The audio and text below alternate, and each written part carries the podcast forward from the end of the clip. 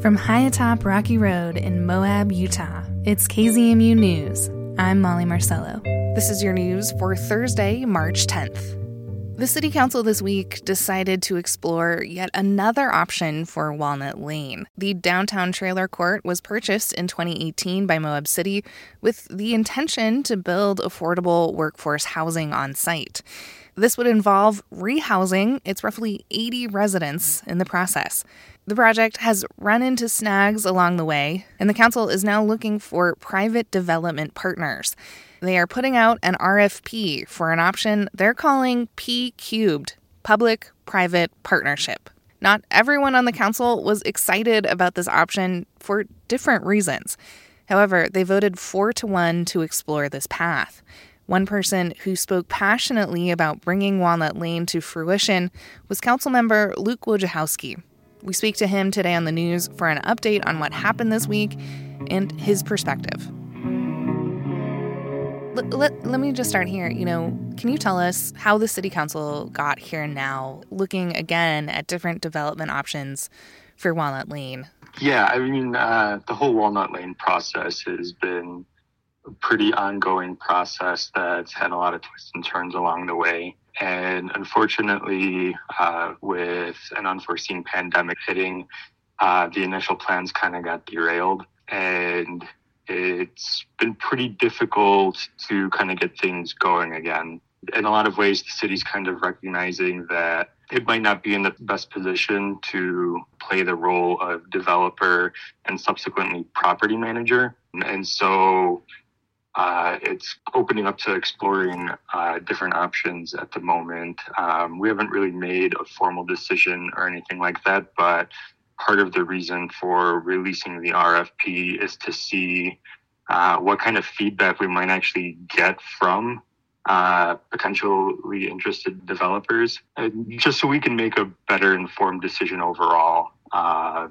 We got some feedback from somebody from Park City who has participated in these, we're calling them P-Cubed, they're public-private partnerships, and it seems to have worked out pretty well for a lot of different municipalities out there that have engaged in kind of similar endeavors.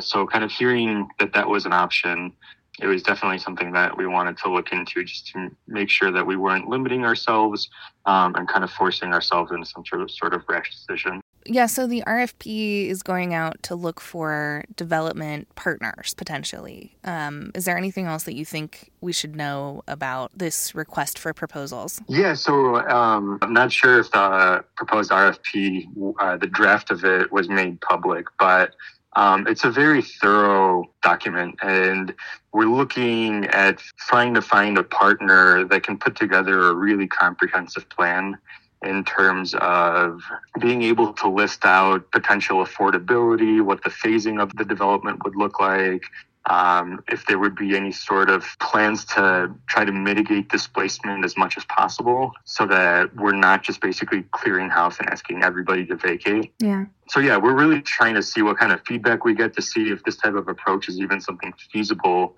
from the private market's perspective. So yeah, it's not just kind of us trying to find a way to wash our hands of the situation, although I'm sure there are people in the community that might be worried about that, and there's probably some people in the community that would probably wish that we do follow that avenue. But it also kind of gives us a little bit more time as we're awaiting responses to see if we can come up with any other solutions. So I'm the city council representative for the local homeless council. We actually had a meeting today, and so kind of presented the 4 different options to everybody today that were presented last night at the city council meeting, and have requested that if anybody has any ideas or any sort of potential partnerships within the community, that we might be able to kind of maybe formulate some sort of other options that haven't been identified as of yet. Yeah, that is one of the reasons I wanted to talk to you, because during the meeting, I thought you spoke pretty passionately about how, I don't know if displeasure is the right word, but I believe you used the phrase that option 4 was not palatable to you. And option four, of course, is a new option that was presented to the city council by staff, which is selling the property. So just kind of walking away and selling. And now I'm wondering if the homeless council sort of had that same reaction to the option of selling the property when you were there just recently. I didn't get any sort of immediate feedback, but when I reiterated that option four is the least palatable to me, I saw a lot of nodding heads on the Zoom call. Yeah. Because I think there is kind of a consensus that if we were to follow that avenue, that would very likely lead to the quickest amount of displacement. Today at our meeting, Rihanna had mentioned that there was the displacement of 9 trailers, and we still have people in our community who are homeless as a result of that. We're on the cusp of having several other trailer parks redeveloped, which is going to cause even more displacement. And then Walnut Lane, I think it makes up the members of our community that are going to be put in the toughest situation out of all the groups that are potentially facing displacement in a time where trying to find new housing for groups of people is bordering, if not actually impossible. Yeah. And so it's something that I think we have to think about outside of just the financial costs that have been associated with maintaining Walnut Lane and the potential liabilities that are associated with it, and try to understand the ways in which making a move like that can have ripple effects throughout our community. We are a very small, tight-knit community, and these are our community members. They are students in our schools. They are friends, family, coworkers, employees, and we have a lot of businesses that are already struggling to maintain levels of employment. And these are very fundamental parts of our workforce that our community in a lot of ways relies on to be able to continue to function.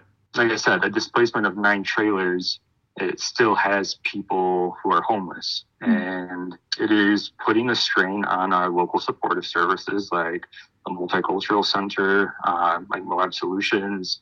My only parallel to this is when I was living in Chicago, we shut down one of the psychiatric hospitals. And so it's not a one-to-one equivalent, but there was no plan as to how to rehouse these people. And there was a surge of people who were getting admitted into the ERs. There's a surge in arrests. So something that was potentially seen as a cost-saving measure initially actually ended up costing the city more in a lot of ways. Yeah, thank you for putting that into context. I'm curious if you were surprised that it seemed like 2 council members in particular who had been on the council for quite some time were the ones who were most skeptical about going down this road and looking for private development partners on the project. And one in particular voted against putting out an RFP, and that council member, Kaylin Jones, said he wanted to sell the property. And like I said, those council members who expressed the most skepticism had been there for a long time. Was that surprising to you?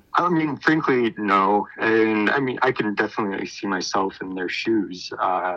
This is a fight that the city got into for all of the right reasons, and I was 100% supportive of the city when they initially made this decision.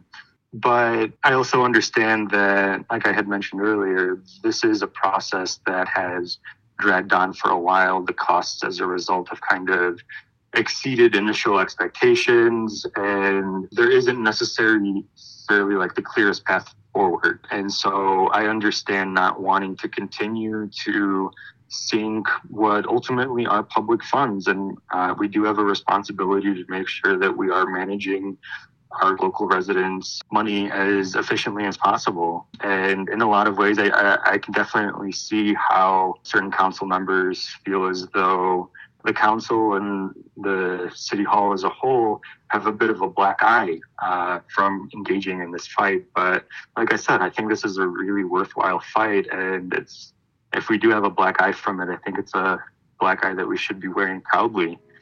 Because it is an attempt to look out for some of our most vulnerable populations. Moab City Council member Luke Wojciechowski. The council is currently exploring a public-private partnership to build affordable workforce housing at Walnut Lane. For more on this, find the show notes of today's news on our website and podcast. And that's the KZMU News for Thursday, March 10th. Get your community-powered journalism Monday through Friday at noon and 7. You can also find KZMU News anytime online at kzmu.org or wherever you listen to podcasts.